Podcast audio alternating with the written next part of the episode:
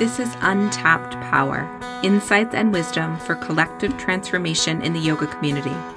I am your host, Amanda Shermy, a registered yoga teacher and financial coach, working with you to redefine success and gain confidence in your business and in your life.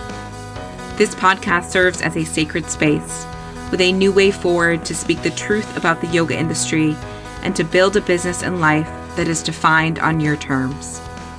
Join me for intentional conversations as we navigate the industry and explore the changing path ahead.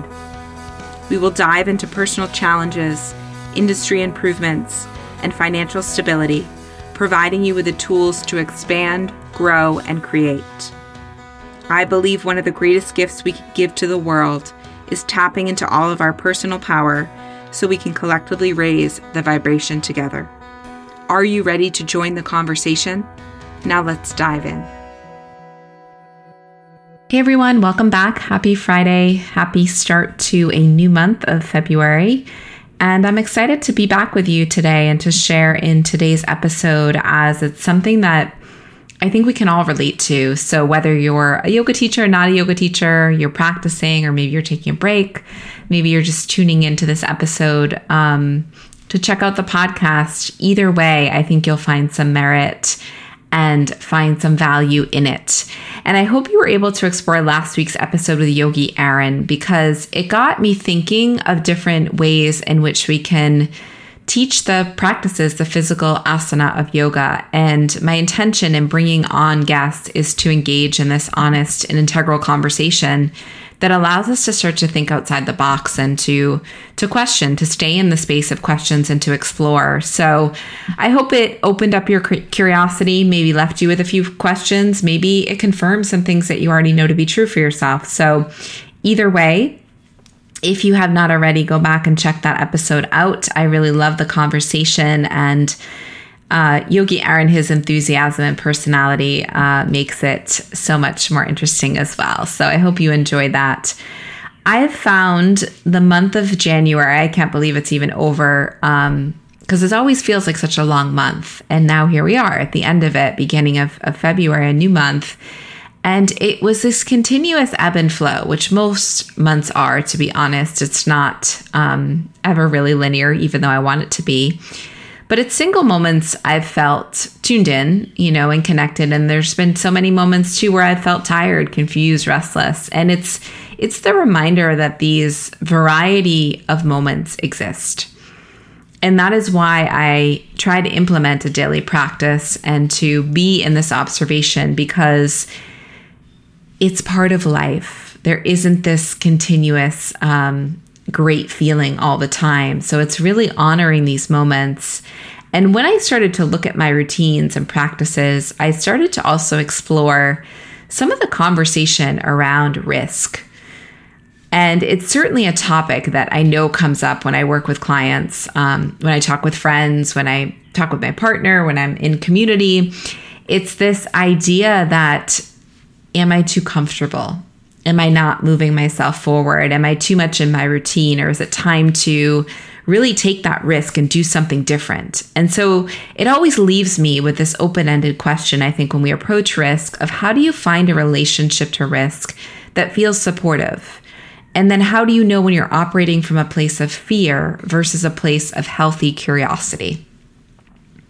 So, on today's episode, I want to dive into that. I want to start to examine some daily practices that I've found to be helpful in discovering what your relationship to risk actually is and how to identify when you could be holding yourself back out of fear or uncomfortability. Because this is a very thin line. And only really you are faced with yourself to answer answer this question and I think it's something that we come against more often than we think. The only way I've ever been able to truly learn about risk is through my experiences, my own practices of taking risks, both big and small. I think equally as important. It doesn't mean a big risk is is ever better than a small one. I want to highlight that. And reading and acquiring knowledge about risk and the way in which others have taken risk or it can be motivational and I do it. I've done it. I've read things about how this person, you know, ultimately all of a sudden was like, I need to quit my job. I need to leave. I'm not feeling supported. this is not my purpose, and just up and left, right? It's so motivational. And yet we still require something within ourselves to do it. It may feel good. We may read about it. We may journal about it. We may talk about it. But the act of doing it is different because our knowledge can only take us so far. And one of the biggest myths I used to believe, and I just st- went went back into this before, was that taking a risk only mattered if it was big, if it was massive, if it was you know this huge impact. But what I've realized in my relationship to risk and taking risks is that the small risks matter just as much. So, as much as I can crave these outward validation when I take risks, in wanting others to accept it, wanting others to approve it, wanting to validate me, it is always that inward approval of my heart that really is the deciding factor in, in a risk that I take. And a risk, honestly, if we break it down quite simply, it's a question between you and yourself. It's the urge within you to do something different and the desire to change and to take conscious action. So, on a day to day basis, we are presented with this opportunity to continue with what we know, what is familiar, or to take a risk and do things differently. So, neither is right or wrong, good or bad. Right? I'm not saying that if you are not taking any risks and you're moving in a routine that you are in a bad place because this could be where you need to be right now. Because our timing is always our own.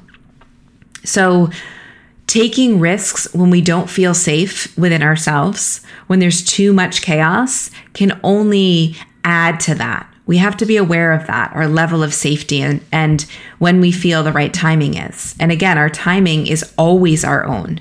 No one else can decide our timing for us. So, the first step in finding our own relation to risk is to identify what exactly those patterns and routines are. What are the things we do on a day to day basis? And then starting to ask yourself, how do they serve? And do I want to continue?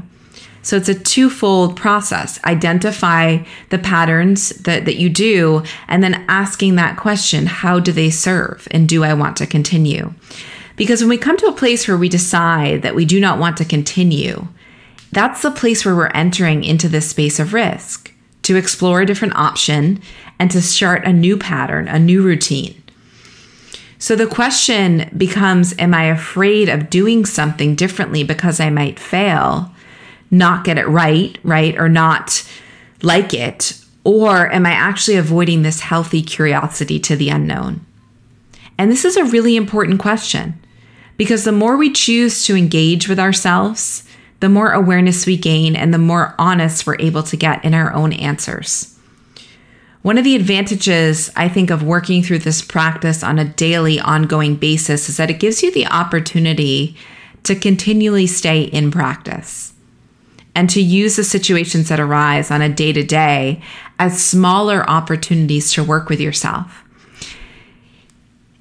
When we start to take these small risks, it allows us to not be fully paralyzed by bigger risks. And I think of it, you know, like a muscle the more we use it, the stronger it becomes. The more I take small risks, the more I feel comfortable taking these risks, exploring new things, and then I'm able to move myself into that place of bigger risks when the time arises. So, I want to spend some time in this episode just walking you through two examples of how to practice this in your day to day life because it is sort of a hypothetical concept until you maybe you can see an example and then say, okay, I could do that for myself. I have a situation similar to that, or that makes sense. So I'm going to start with the example that I came up with. And this is something I'm working through myself of when I get up in the morning, I'm checking my phone immediately before doing any of my meditation or anything that really is intention based. And so when I ask myself how this serves me, I, I know it doesn't serve me. That's a quick realization. It doesn't serve me. It actually distracts me. And so I decide that I don't want to continue it. But when I ask the question, am I afraid of doing it differently because I might fail or am I avoiding a healthy curiosity? I realize I'm afraid. I'm not afraid of necessarily failing. I'm afraid of missing something or needing to do something immediately. And ultimately, that does lead down the path of failure, of not getting it right. So, exploring a different way to engage in my morning routine is a small risk because it requires me to get uncomfortable, to possibly try it and not be able to do it, not be able to stay with it, and to actually maybe miss something that could be important. And so I can choose to practice this and engage with it on a daily basis with myself, finding my own way in and deciding how far I want to go. And this is how I start to discover for myself what a healthy risk looks like for me, what my process is. So that's one example to think about and to relate to possibly your own life. Maybe it's a similar situation or something else. I'm going to take another example here. Say I always practice at the same yoga studio because it feels good. And when I ask myself how it serves me, I can honestly answer that I feel like it serves me well. But at the same time, maybe I have this curiosity to try something new. Maybe it's a different type of movement or exercise. And as I notice, I'm starting not to maybe be present in what I'm doing. And moving into this routine is more out of comfort. So I have to be with myself in the question of fear or healthy curiosity. And am I willing to take a risk to do something different to see what that experience feels like? and to know whether it is fear or healthy curiosity? Am I open to trying something new that will require a shift and how I move through my day? So these are unknown factors. So I wanted to give you these two examples as a way of really inviting in your own relationship to risk because we all have daily habits and practices. And when we can start to examine them, we better understand our relationship to our own risk. So when I stay in this space of observation in my practices, I'm able to transfer this when I look to take bigger risks in my life, like moving to another location, changing jobs, starting a business. These are just a few examples. We all have big risk inside of us. It's within our hearts. It really is. It isn't within the mind. And so building your risk muscle is powerful. And we all have that ability to start small because your timeline is certainly your own. So I look forward to hearing how you learn and lean into these daily practices. And if you're able to create a healthy and curious relationship to risk, or maybe you're already there, what are you doing that's working for you? I hope you enjoyed this this episode and really inviting in just stepping into that uncomfortability right? One small step at a time. I'll see you soon. Thank you for joining this week's episode of Untapped Power. If you enjoyed the episode, please leave a review. I would love to hear your insights and wisdom. If you are a yoga teacher interested in being a participant on the podcast, please reach out directly. I am always looking for new voices and perspectives. As a financial coach, I work with clients individually who are in the yoga industry and are looking to gain clarity and awareness around your finances. If this is you, then reach out to schedule your free connection call. All information can be found at amandastroni.com. As always, continue to stand confidently in your power, use your voice, and allow your heart to be free. Until next time.